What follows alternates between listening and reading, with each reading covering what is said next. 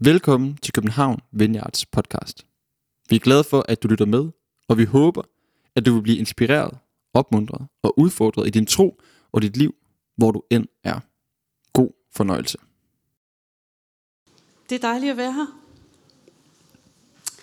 Jeg har fået på hjerte, at jeg skal dele noget med jer i dag om hvile. Og øh, de af jer, der var til gudstjeneste i søndags, hørte Flemming tale om stillhed. Og da Emil i går sms'ede mig, at det var det, han havde talt om, så tænkte jeg, åh nej, jeg har taget fejl. Men det tror jeg faktisk ikke. Fordi jeg synes, det har været meget stærkt igennem den sidste uge, når jeg har øh, spurgt Gud, hvad skal jeg dele? Så har det været noget med hvile, jeg er blevet mindet om. Og jeg kunne godt tænke mig at starte med at spørge, er der nogen herinde, der godt kan lide at få en rigtig god morfar? Åh, oh, det er godt. Yes. Er der nogen af jer, der har prøvet ikke at kunne sove om natten? Fordi du havde ondt? Eller du lå og bekymrede dig? Eller bare lå og spekulerede? Det er der også lige et par stykker. Nå, det lyder meget godt. Når vi taler om trivsel, så er noget af det, vi rammes først på, når der er mistrivsel, det er mangel på søvn. Mange af os, der har prøvet at have stress, både det mere korte, ufarlige stress, men også den måske længere og dybere alvorlige stress, kender til udfordringer med søvn. Vi har brug for at kunne hvile os. Gud havde brug for at hvile sig.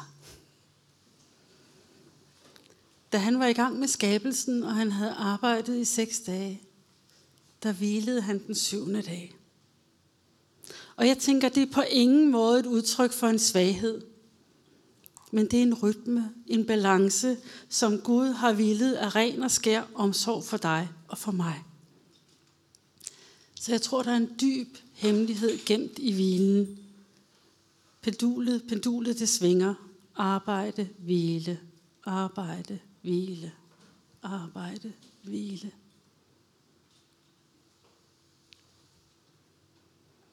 Jesus, vi takker dig for, at du er her nu, og vi tror på, at du vil os noget.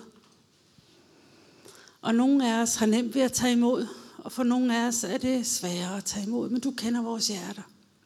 Så vi beder bare om, at du vil møde os lige der, hvor vi er hver især. Tak, at du ser den enkelte.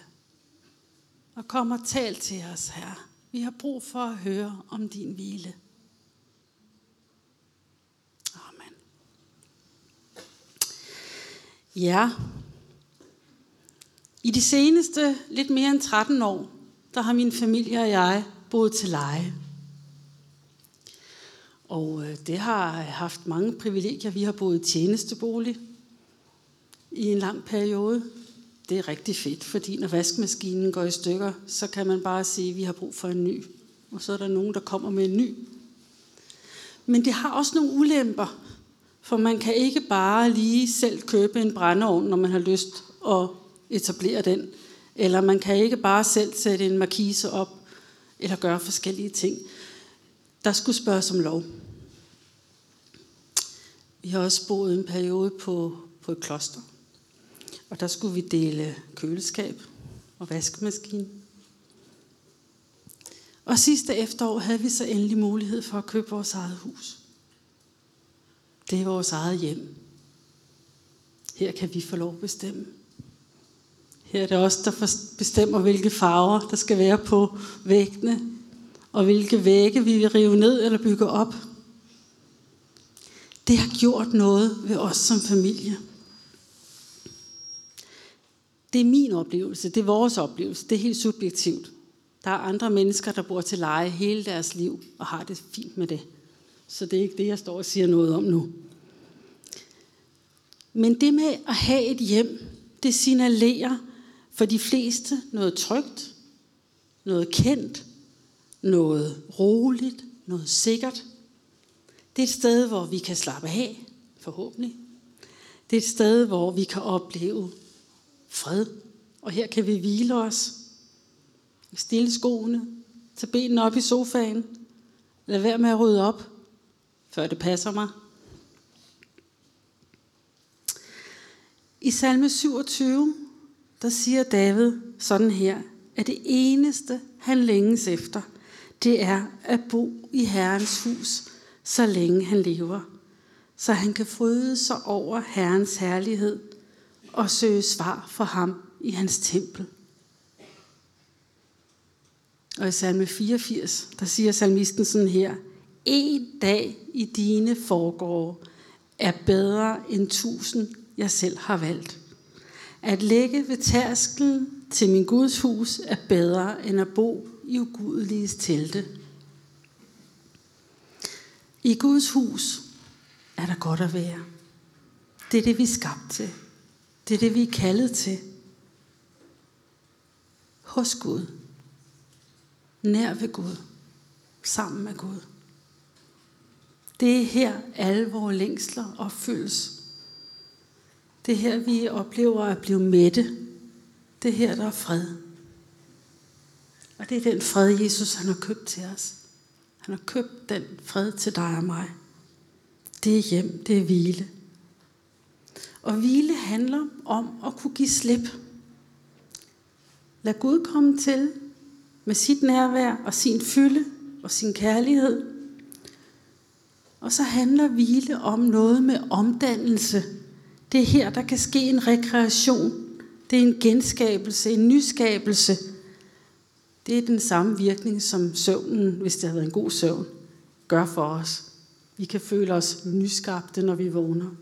Det ved jeg ikke om. Er der nogen, der kender til det? At føle sig nyskabt? Det er der. Det var godt, der var en. Det var dejligt. Men ud fra det her hjem hos Gud, der kan vi leve, der kan vi tjene, der kan vi ånde, der kan vi virke.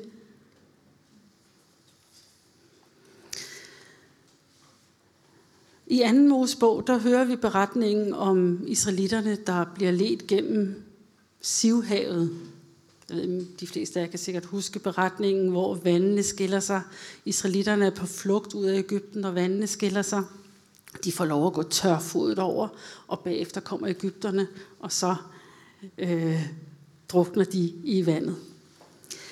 Øh, lige da de er kommet gennem det her sivhav, der står der i 2. Mosebog 15, hvordan de sang lovsang til Gud, de priste Gud, de dansede, de var simpelthen tænkte, wow, vores Gud er en stor Gud, han har gjort mægtige ting imod os. Og så kommer, kender jeg mønstret, så kommer de ud i ørkenen og begynder at vandre, og der er ikke noget vand, der er ikke noget skygge, de bliver faktisk lidt negative.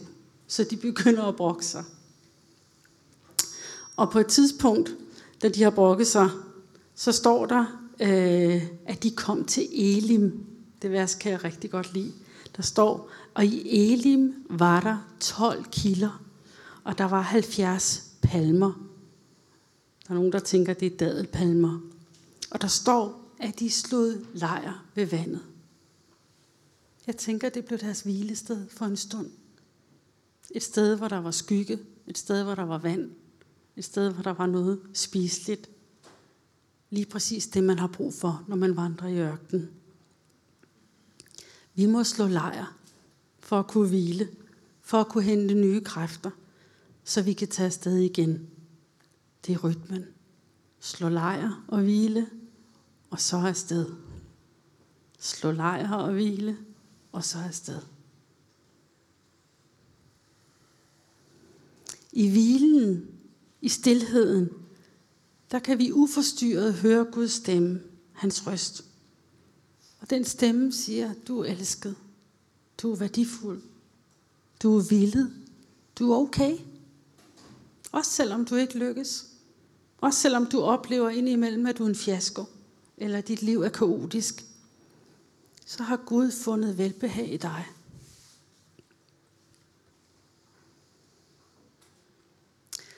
Til hverdag der er jeg ansat på en øh, folkeskole, hvor jeg er afdelingsleder. Og øh, vi har tre afdelinger Tre matrikler, som tilsammen udgør en kæmpe stor skole. I alt der er vi 11 ledere ansat. Og vi 11 ledere, vi mødes ofte. Vi skriver sammen, vi ringer sammen, vi holder møder sammen, vi tager til møder sammen, vi tager på kurser sammen. Og vores øverste leder, hun er meget anerkendende. Hun er faktisk fantastisk til at bygge et team. Jeg tænker, der er mange kirker, der kunne lære noget af hende. Øhm, hun løfter den enkelte. Hun støtter. Og hun anerkender konstant. Hvor er du god, siger hun. Hvor har du gjort det godt. Hvor er vi glade for, at du er her. Jeg kan se, at du kan noget særligt her. Den sidste uge har været lidt hæftig på arbejde. Vi har lige haft et par konflikter, der har fyldt rigtig meget. Og øh, da jeg lige skulle skrive en sidste besked til hende fredag aften, inden jeg gik på weekend, så returnerede hun, og så siger hun, Christina, du gør det fremragende. Sikke en besked at gå på weekend med.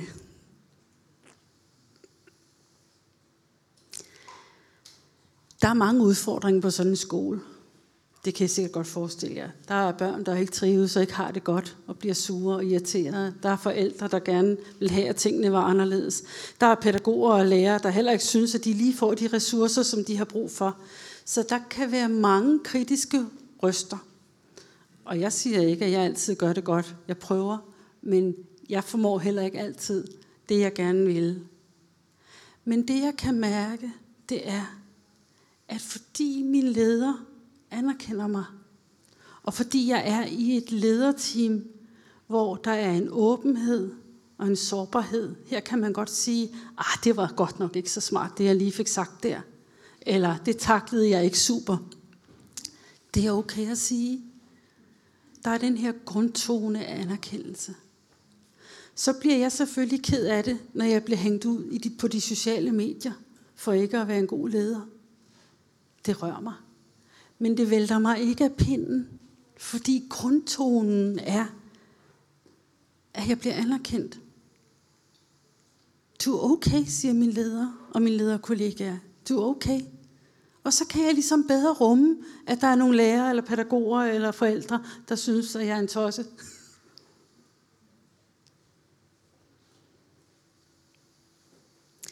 Mit hjem og min hvile er der, hvor jeg kan ånde frit. Det er der, hvor jeg kan åbent sige, at jeg er ked af det. Jeg ved ikke, hvad jeg skal gøre, eller jeg har dummet mig.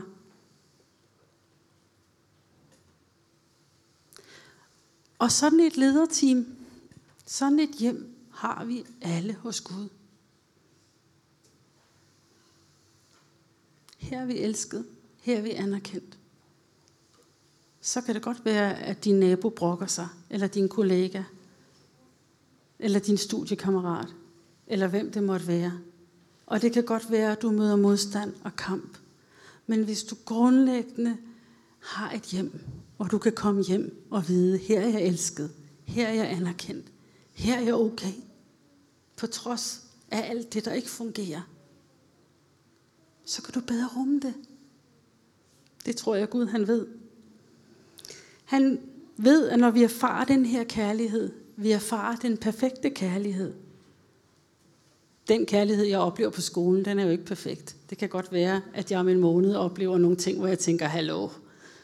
For det er jo ikke perfekt. Men det er en afglans. I hvert fald det, jeg smager lige for øjeblikket. Men den kærlighed, vi oplever hos Gud, det er den perfekte. Det er et hjem, hvor vi får lov at være sammen med Gud, der siger, jeg har gode planer for dig. Jeg har gode tanker for dig. Mit hjerte banker for dig. Jeg ved dig det godt. Jeg ønsker, du skal lykkes. Jeg ønsker, du skal trives. Jeg ønsker, du skal være glad. Den her kærlighed kommunikerer Gud til os på mange måder. Og han gør det hele tiden. Og nogle gange har vi brug for lige sådan et wake-up for at se, hvor er den. Men vi ser den i naturen. Når solen skinner, eller når det regner. Vi kan opleve den i vores omgivelser med hinanden. Når du siger noget opmuntrende til mig, så er det i virkeligheden noget af Guds kærlighed, jeg får lov til at smage.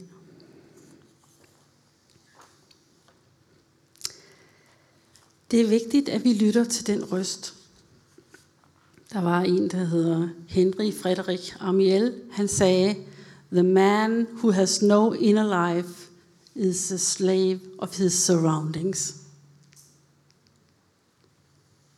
The man who has no inner life is a slave of his surroundings. Altså hvis ikke vi har et indre liv, så bliver vi slave af vores omgivelser. Hvis ikke jeg har et sted at være hjemme i mit lederteam hos min leder, der siger, du er okay, jeg er glad for, at jeg har ansat dig. Så går jeg ud og bliver en slave, for så pisker jeg rundt og føler, at jeg skal stille alle tilfreds.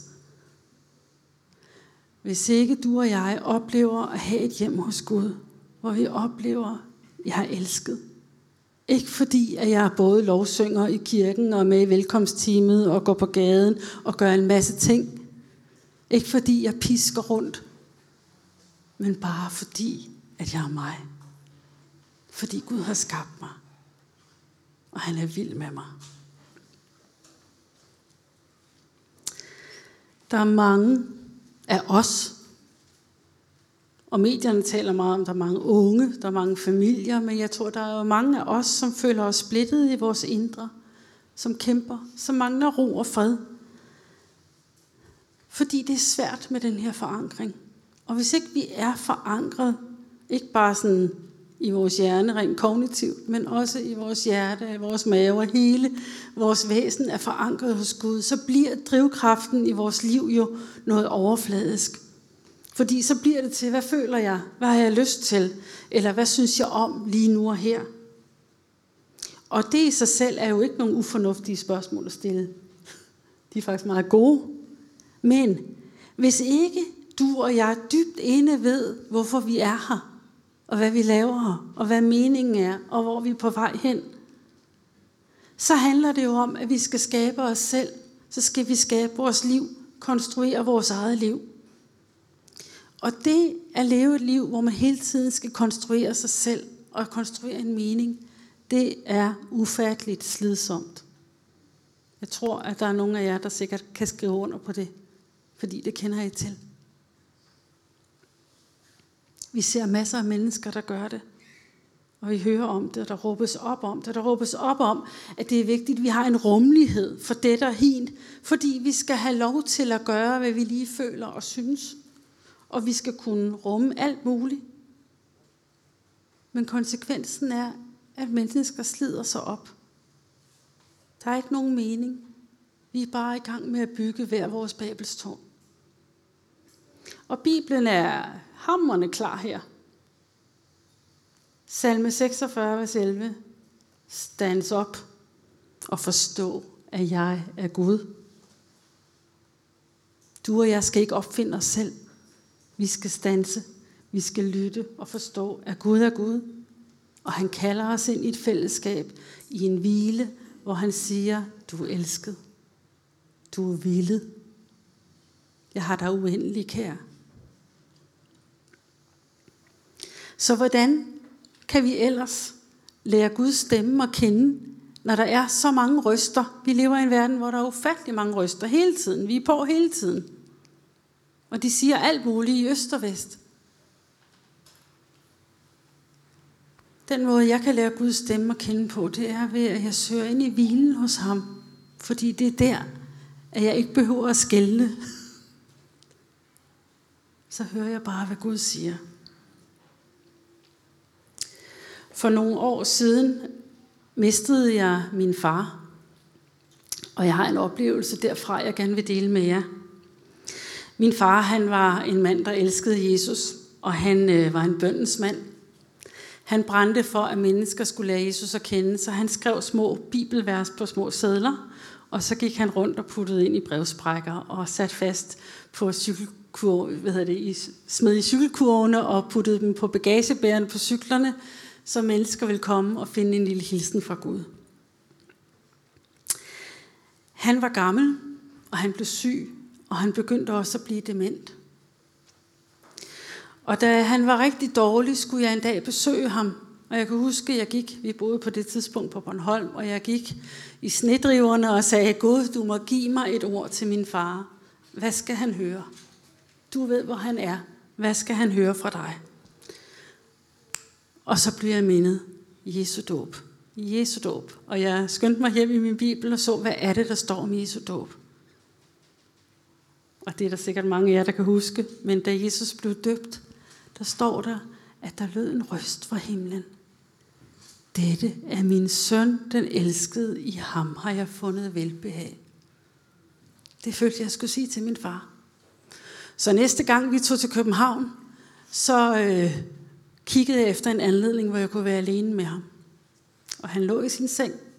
Og så siger jeg, far, nu skal du høre, jeg tror, Jesus har mindet mig om noget, jeg skal sige til dig. Jesus han siger, du er min elskede søn, i dig har jeg fundet velbehag. Og så kigger han op, og så siger han, er det virkelig rigtigt? En mand, der over 80 år har levet med Gud, har brændt for ham, tjent ham. Og jeg kunne se på hans ansigt, det var som om, der kom en fred ind over ham. Og jeg tænkte, wow, min far har kæmpet. Det har jeg slet ikke været klar over. Det jeg har været optaget af, det var, at jeg selv kæmpede. Jeg selv kæmpet med at forstå og tage imod, at jeg er elsket. Og at Gud har velbehag i mig. Tænk, hvis jeg havde forstået det. Hold fest, hvor havde der været mange kampe, jeg havde måtte være fri for. Men pludselig så forstod jeg, at han havde kæmpet. Ligesom jeg selv havde kæmpet. Og måske sidder du her i dag og kender til den kamp. Du vil ikke række hånden op. Jeg tænker i virkeligheden, der er mange af os, der kæmper den, kender den kamp. Hvorfor er det så svært for os at tage imod, at Gud siger, at vi er elskede, og han har velbehag i os? Det var som om på det tidspunkt, at nu var min far klar til at komme hjem. Nogle måneder senere, lige inden han døde, der blev han rigtig dårlig. Og øh, en aften fik jeg lov til at besøge ham og sidde med ham i hånden. Og han sad i sådan en comfort kørestol, og han øh, jeg lænede mit hoved ind mod hans, og vi sad sådan, og jeg tror måske vi sad der en times tid, bare sammen. Den time var lægedom for mig. Ind i noget af det, jeg har kæmpet med i mit liv. Der var noget lægedom og forløsning, fordi jeg bare fik lov at sidde helt, helt tæt på min far. Der var ingen af os, der sagde noget. Der var ingen af os, der gjorde noget. Vi var bare sammen. Og ved I hvad? Det er lægedom for dig. Også at få lov at sidde. Nogle af os skal få lov at opleve det med vores fysiske far, det er ikke alle. Men det er lægedom for dig og mig at få lov at bare være sammen med vores far i himlen. Ikke at sidde og fortælle ham 27 ting, man ønsker, han skal gøre for en. Det gør mange af os nok tit. Men bare være helt tæt på at være der sammen.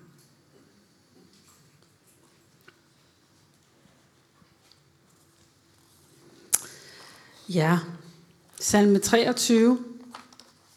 Han leder mig til hvilens vande. Der hvor Gud er, der er hvile. Der hvor Gud er, der sker der noget i den åndelige verden. Der bliver alt tungt, alt mørkt, alt svært, alt smertefyldt. Kan blive fyldt med Guds fred. Jeg ved ikke, hvor du kæmper, men jeg ved, at kampen er der. Og i perioder tror jeg, vi oplever, at den er tungere og sværere end andre tidspunkter. Det kan være, det er angst. Det kan være, det er mørke, depression, stress, sygdom, tab, skuffelse, ensomhed, præstation, misundelse, jalousi. Du kan fortsætte. Jeg ved ikke, hvad det er for dig. Jeg ved lidt om, hvad det er for mig. Og Jesus, han kalder dig og mig ind i sin hvile, ind i sit hjem. Så uanset hvad vi møder i livet, så gør det en verden til forskel, om vi lever vores liv og vores kampe ud fra hvilen hos Gud, eller vi søger, selv søger at forklare tingene, eller klare tingene.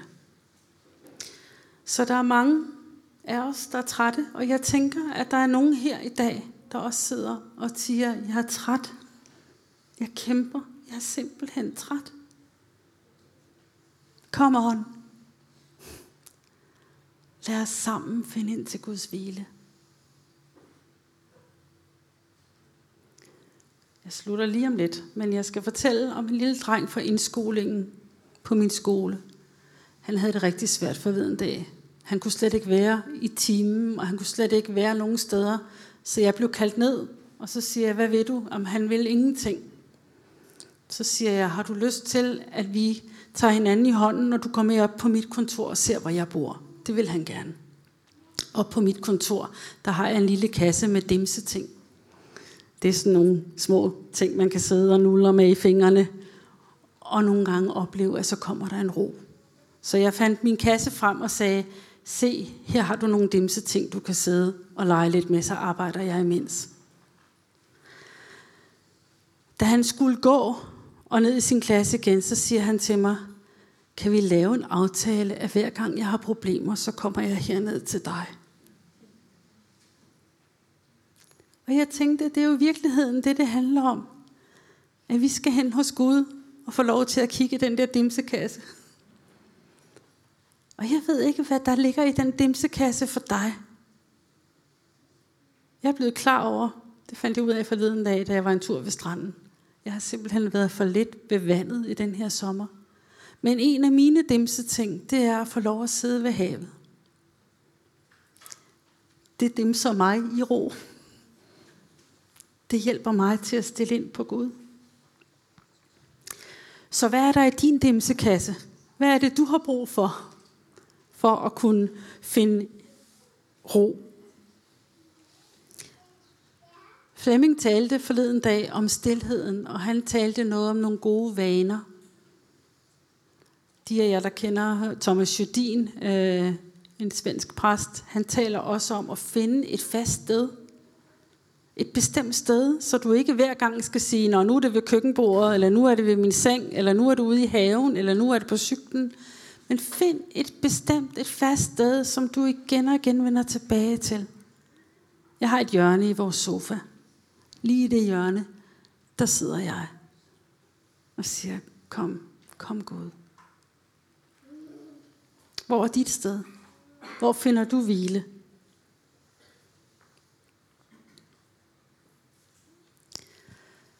Jesus han siger, kom til mig, alle I som er trætte og slider jer, alle I som slider jer trætte og bærer tunge byrder, og jeg vil give jer hvile.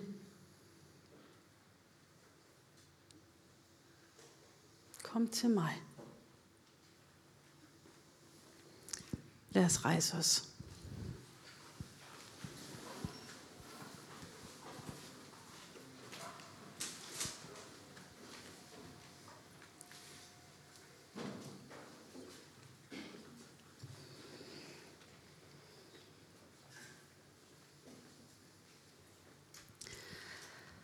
Jeg har lyst til at opmuntre dig til, at hvis du længes efter den hvile, nogle af jer kender den, og har smagt den, og har kæmpet for den, i overvis måske.